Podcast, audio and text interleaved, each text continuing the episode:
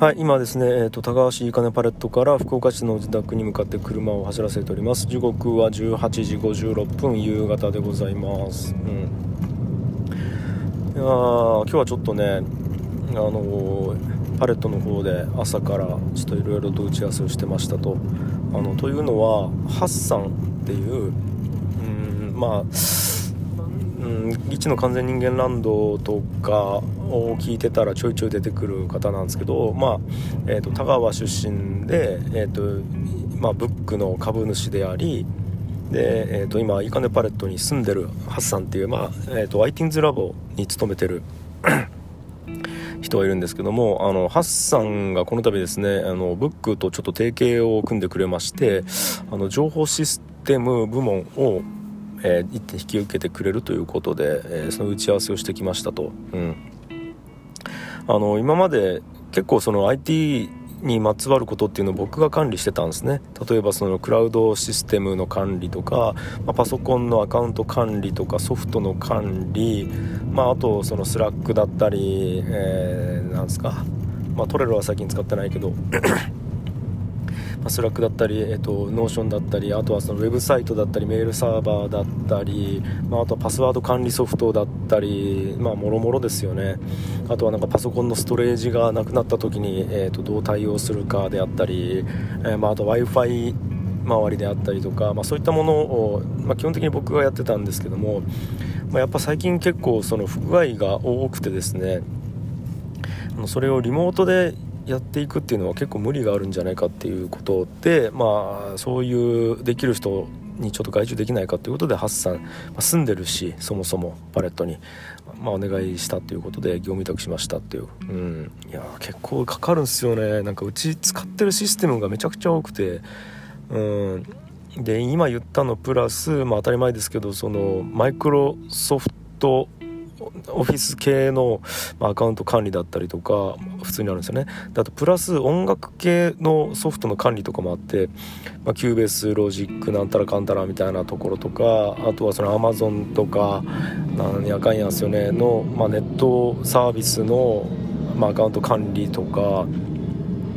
まあもう逆にその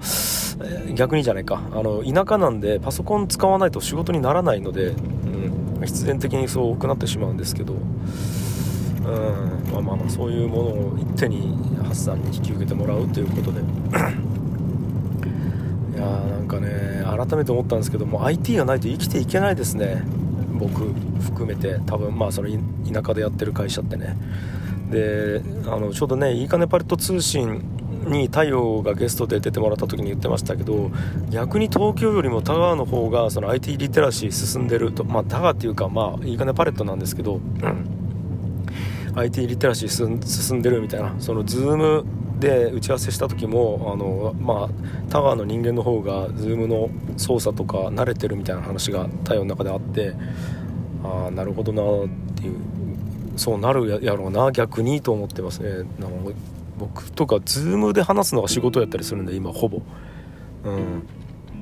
まあもう相手にだいぶ助けられてますけども。うん。まあそれはいいんですがちょっと最近ですねもうゲームが好きすぎるっていう話なんですよ。でまずはその将棋にまあ、また、まあ、しかも何回将棋の話するんだっていうくらい僕将棋好きなんですけどもあの将棋にはまってるんですよ。でたまたまそのパレットでえっと基地の完全人間なんだオフ会やった時に、えー、ね、リスナーの方で来てくれてたせんちゃんっていう方がいるんですけどせんちゃんがちょっと将棋させるということでパレットで番で指したんですね将棋盤で。普段僕将棋ウォーズでネット上の誰かとネットワーク対戦してるだけなんですけども、まあ、せんちゃんと番で指したぐらいからもう将棋がもうもうなんかもうまた再燃しまして将棋熱が。うんでそっからもう帰って「センちゃん楽しかったですね」みたいな感じからあのずっとツイッターで寄付を言い合いながらあの符号があるんですけど要はその26歩とか74歩とかなんかあるんですけど えー、はい、58玉とかなんかそんなのあるんですけどなんかそれをツイッターでお互い言い合いながらあの将棋を指してってたりするっていうのもがあったりとか、まあ、あとはあの本当この間ちょうど奇跡的にその古典の深井さんと室越さんが今晩空いてるみたいな感じになってであの今晩空いてるからオンラインで加担しませんか？みたいな感じで誘ってくれてで僕もマサもちょっとその日空いてたんでじゃあカタンしましょうかということでやり始めたらもう結局その日45時間ずっとカタンをやってるっていう。まあ、カタンっていうのはもともとオンラインゲームではなくてアナログゲームつまりまボードゲームなんですけどまあちょっとねルール難しいんですけどまあまああの要は、えっと、マップがあってその陣地を取り合いながらあのその自分の家とか道とかをその資材を集めながら作っていくみたいな感じなんですよね。でそれで、えーと、足りない資材は人と取引をしながらあのどんどんどんどん必要な資材を集めていって家を建てて道を伸ばしてカードを引いたりしてあの勝利ポイントを貯めていくみたいなゲームなんですけどもそれオンラインでもできるのででオンラインでカタンやったりとかであとそこで深井さんに勧められたゲームがあってシビライゼーションっていうゲームがあってまあ、これは、ま、パソコンでも iOS でもできるんですけどスマホでもねできるんですけどそれはなんかこう文明を作ってでそれで文明を発展させていって勝利に条件を満たしたら勝利みたいなゲームなんですけど なんかそれめちゃくちゃ面白いんで樋口さん絶対ハマると思うんでおすすめですって言われて、まあ、試しにやってみたらまあこれがまた面白くてですねまたそこでしばらく徹夜でやっちゃうみたいなことになったりとか、まあ、とにかく面白いわけですよ。でなんかねもうこの配信で言ったかどうかは忘れたんですけどもやっぱり僕ゲームってめちゃくちゃ大事というかえっ、ー、と何て言うんですかね、えーと世の中の仕組みを理解するのにめちゃくちゃ役に立つと思ってるんですね。で特にカタンとかって、えーと、なんかね資本主義ゲームみたいな感じで言われることも多いらしいんですけど要は、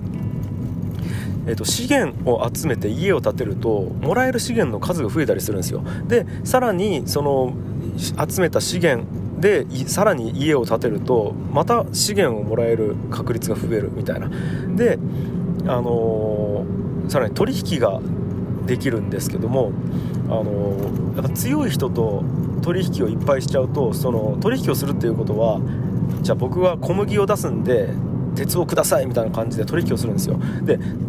それを応じるっていうことはウィンウィンの関係が成り立つってことじゃないですか。僕も得するしその取引先も得するっていうことでウィンウィンの関係が成り立つんですけどもこれを4人いる中で1対1とかで取引をどんどん進めていくわけなんですけども要は一番勝ってる人と取引をすると勝ってる人はより勝つようになるわけです、はい、でも一番勝ってる人が資源をいっぱい持ってるからあのある程度一番勝ってる人とかと交換して資源をいただきつつも最終的にそのお世話になった人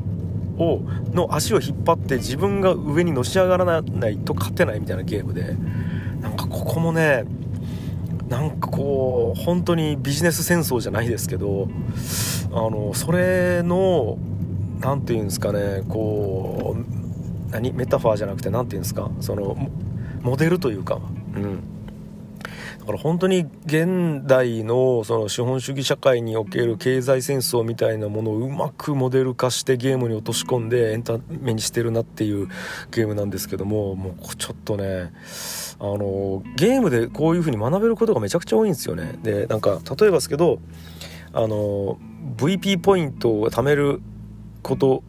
VP っていうのはその勝利ポイントっていうのを、まあ、初期からどんどんどんどん貯めることできるんですけど勝利ポイントを貯めたところで資材が増えるスピードって上がらないんですよ。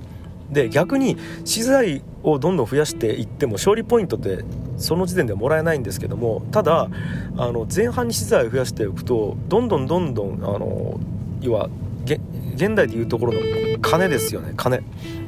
金を序盤のうちにバーって増やしておくとあの後半で思いっきり勝利点をかっさらうことができるんですね。だからここのバランススピード感覚っていうものもめちゃくちゃ大事で最初から勝利点を狙いに行っても勝てないしかといって最初は資材を集めてどんどんどんどん資材つまりまあ現代でいうところの金を貯めまくって貯めまくってずっと金を貯め続けても勝てなくて結局だから貯める能力使わないあの稼ぐ能力貯める能力そして使う能力っていうのも必要なんですよね。